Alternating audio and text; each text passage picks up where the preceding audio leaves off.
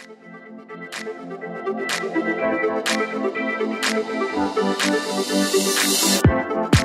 さんおはようございます。スードン FM です。この番組は地方在住の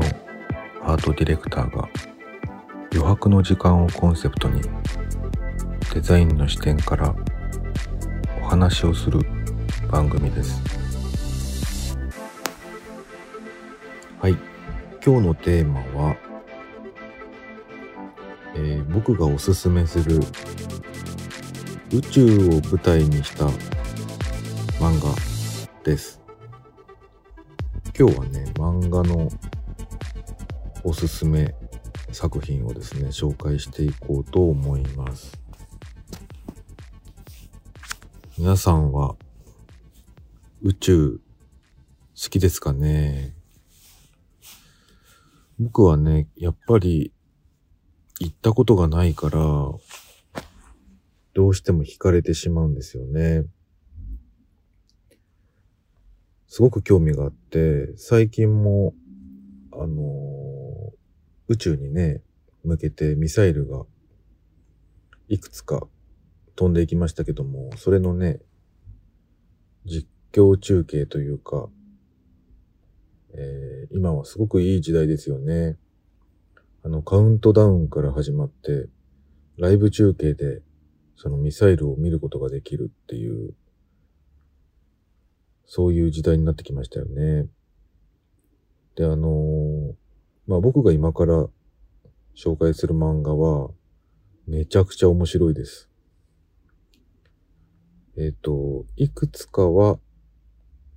うーん、もうすでに終わってしまってる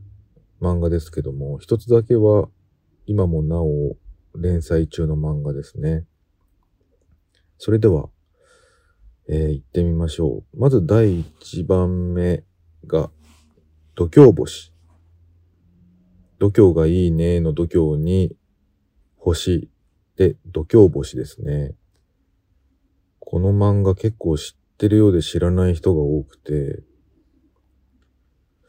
うん、隠れた名作かもしれないんですけれども、えっ、と、まあ宇宙飛行士になって宇宙に行くっていう話です。あんまりネタバレしたくないので、本当に触りだけ言うと、えっ、と、元トラック野郎、トラック運転手ですね。長距離の。その人が、えっ、と、路線を変更して宇宙に、え進路を変えていくっていう話ですね。これがめちゃくちゃ面白くてですね。あの今、連載中の、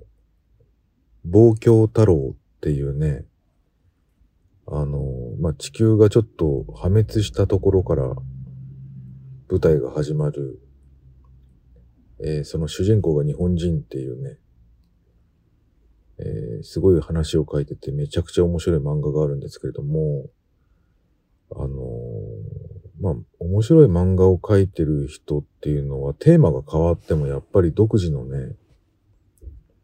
視点がその漫画に組み込まれてるんで、描き方も面白いし、展開も面白いし、その漫画の作風もすごくオリジナリティがあって、あの、一目見るともうその人の作品だっていうのがすぐわかりますね。あの、山田さんが書いている漫画です。少し前は、あの、表現物っていう、うん、まあちょっと歴史漫画みたいなものを、あの、書いていましたね。それが結構有名だったので知ってる人もいるんじゃないかなと思います。あの、ぜひ読んでみてください。度胸星でした。えっ、と、続いて2作品目は、プラネテス。あ、ちょっと、えっ、と、前の情報に戻ると、度胸星は4巻で確か完結していまして、完結してますね。で、はい。で、プラネテスのお話は、えー、二つ目の作品がプラネテスで、えー、これはですね、あのー、まあ、宇宙をね、宇宙ってすごい綺麗なもののような気がしているんですけれども、実はその、地球の周りっていうのは、あの、まあ、宇宙に飛び立つ時にね、いろんなミサイルやら人工衛星やらいろんなものが、まあその地球の周りをぐるぐる回っているわけですけれども、あの、打ち上げの時に、ものすごいコストがかかるので、えっ、と、帰ってくる時っていうことのことはね、あんまり考えてないんですよね。なので、その、打ち上げられた後のミサイルの、えー、使わなくなった部品とか、えっ、ー、と、ミサイルのいらなくなったものとかですね、そういったものが不必要になったものっていうのが、その、地球の外側に大気圏を超えた、その、えっ、ー、と、宇宙のところにですね、漂ってるんですね。で、それをデブリっていう、宇宙ゴミっていう風に言ってるんですけれども、そのね、宇宙ゴミをね、回収するっていう職業が、まあ、近未来には存在していて、そのお掃除屋さんが舞台、あの、主人公になっているというお話です。これもね、4巻完結になっていて、非常に読みやすいし、その、少し未来のことを描いているので、とてもリアルで、うん、なんか突拍子もない未来のことではない、すごく近い将来のことを描いていて、すごい面白いですね。はい。ぜひ読んでみてください。続いて、第3番目。これは、寄生獣ですね。あの、舞台になってるのは地球なんですけれども、えっ、ー、と、地球に訪れてくる、まあ、ある種宇宙人的なものの存在が、えー、地球でどういうふうに、えー、物語が展開していくかを描いています。あの、僕がね、この作品にあったのは、高校生の時で、あの、高校生の時ってね、あの、まあ、割と自由めな学校だったんですが、あの、なんでしょう。が、授業中にね、結構まや、あの、回し読みとかが流行っていて、本当は良くないんですけど、漫画とかをね、誰かが持ってくるんですよね。漫画とか CD とかね。すごく、あの、その当時を思い出すと、文化の交流になっていて、あの、初めてね、見るような作品っていうのもすごいいっぱいあったんですよね。あの時の友達にはすごく感謝をしていますが、これがですね、寄生獣はめちゃくちゃ面白くて、もう一気に読みましたね、その高校生の時。で、ちょっとね、やっぱり、この方も、あのすごく特徴的な絵を描く人だったので、最初ちょっととっつきにくいんですけども、どんどんハマっていくんですよね。その、絵のスタイルにもそうですし、あの、まあ、寄生獣っていう、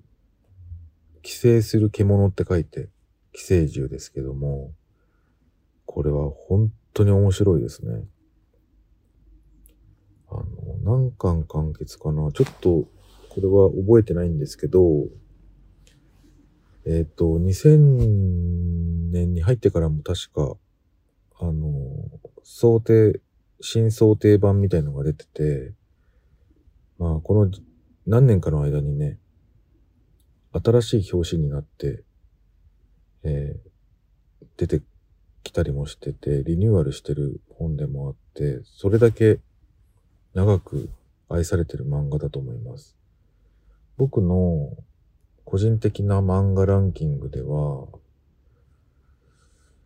うん、この2020年になってもなお10位以内には必ず入ってくる漫画の一つですね。寄生獣。その時、あの、高校生の時読んでいたこともあって、その主人公が高校生なんですよね。それがまた良かったのかもしれないですけど、めちゃくちゃ面白いですね。はい。で、続いて、えっ、ー、と、第4番目。カナタのアストラ。これはね、あの、僕はジャンプ世代というか、すごくジャンプが好きな少年だったんで、なんで知らなかったのかなと思うんですけど、ジャンプで連載していたみたいです。で、知ったのは、えっ、ー、と、確かね、どんぐり FM でおすすめの漫画を紹介されていて、えっ、ー、と、なるみさんだったかな？が紹介していてめちゃくちゃ面白かったので、あ、面白そうだったので、早速読んでみたらめちゃくちゃ面白かったという本ですね。もう、伏線だらけですけども、全部回収していくという話で、これは全5巻ですね。もうめちゃくちゃ内容が濃いので、まあ映画一本見たような読後感があります。で多分いろんなものをオマージュしてると思うんで、あのー、なんか漂流教室、梅津和夫さんのね、漫画だったり、あの、11人いるっていう、かなりこれも SF の名作があるんですけれども、なんかそういうものも少し感じるような物語ですけども、まあ現代版になっているし、すごい面白いですね。カナダのアストラ。えー、これも、もうちょっと内容はあんまり言いたくないので、とにかく宇宙ものの SF です。そして素晴らしい。もう、あの、ネタバレしない方が絶対いいと思うんで、とにかく読んでほしい漫画ですね。で、はい、次が第5番目、宇宙兄弟ですね。宇宙兄弟は、あの、本当に近未来っていう、この僕たちが今住んでいる、えー、今の現実の社会から、本当に数年先のことを描いているので、もう現実に追いついてくるんじゃないかなっていうような描き方をしています。なので、ものすごくリアルですね。で、そのお話の展開がですね、まあ、なんか短編、まあこれも週刊誌に連載してたと思うので、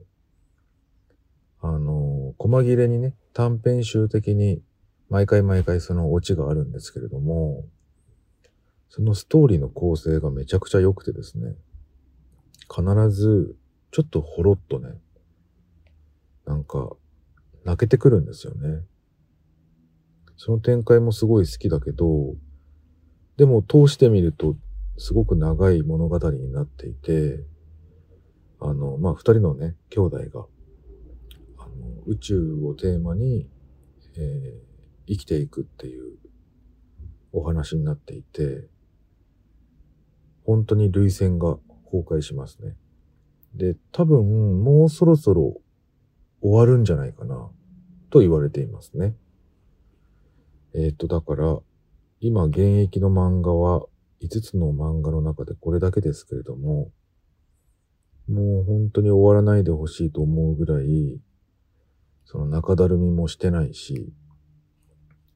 とにかく面白いんですよね。なんか昔のことを少し思い出すこともあるし、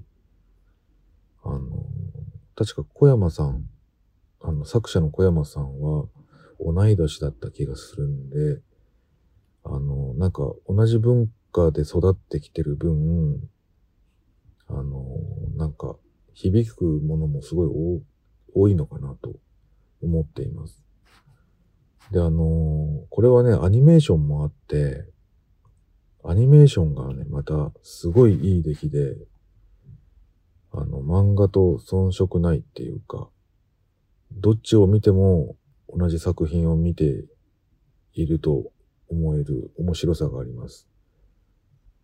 えー、ついでに言うとね、漫画、あの、アニメーションになってるのは、うーん、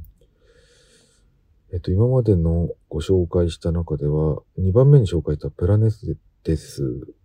は漫画になってますね。あの、アニメーションになってますね。ただ、うん、なんかパッケージングになってて、もしかしたら、あのー、サブスクとかでは見れないのかもしれないですね。あと、寄生獣については、漫画あったかな？ちょっと思い出せないんですけど、実写版の映画になってまして、これも割と評価高かったと思いますね。えっ、と、まだ実は見てません。僕自身は。はい。で、あと、カナダのアストラ、4番目に紹介したこの漫画についても、アニメーションが出ていて、これもね、ものすごくよくできています。ほとんど、あのー、コミックスと同じ展開でもうめちゃくちゃよく完成されてるので、どっちから見ても面白いと思いますね。映像で見るのもやっぱり面白さの一つ一つだと思います。はい。今日は、えっ、ー、と、漫画のおすすめでした。えっ、ー、と、宇宙のね、映画もね、結構面白いものもいっぱいあるので、今度はどこかで映画の話をしたいと思います。今日は漫画でした。えー、今日はこの辺で、それではまた。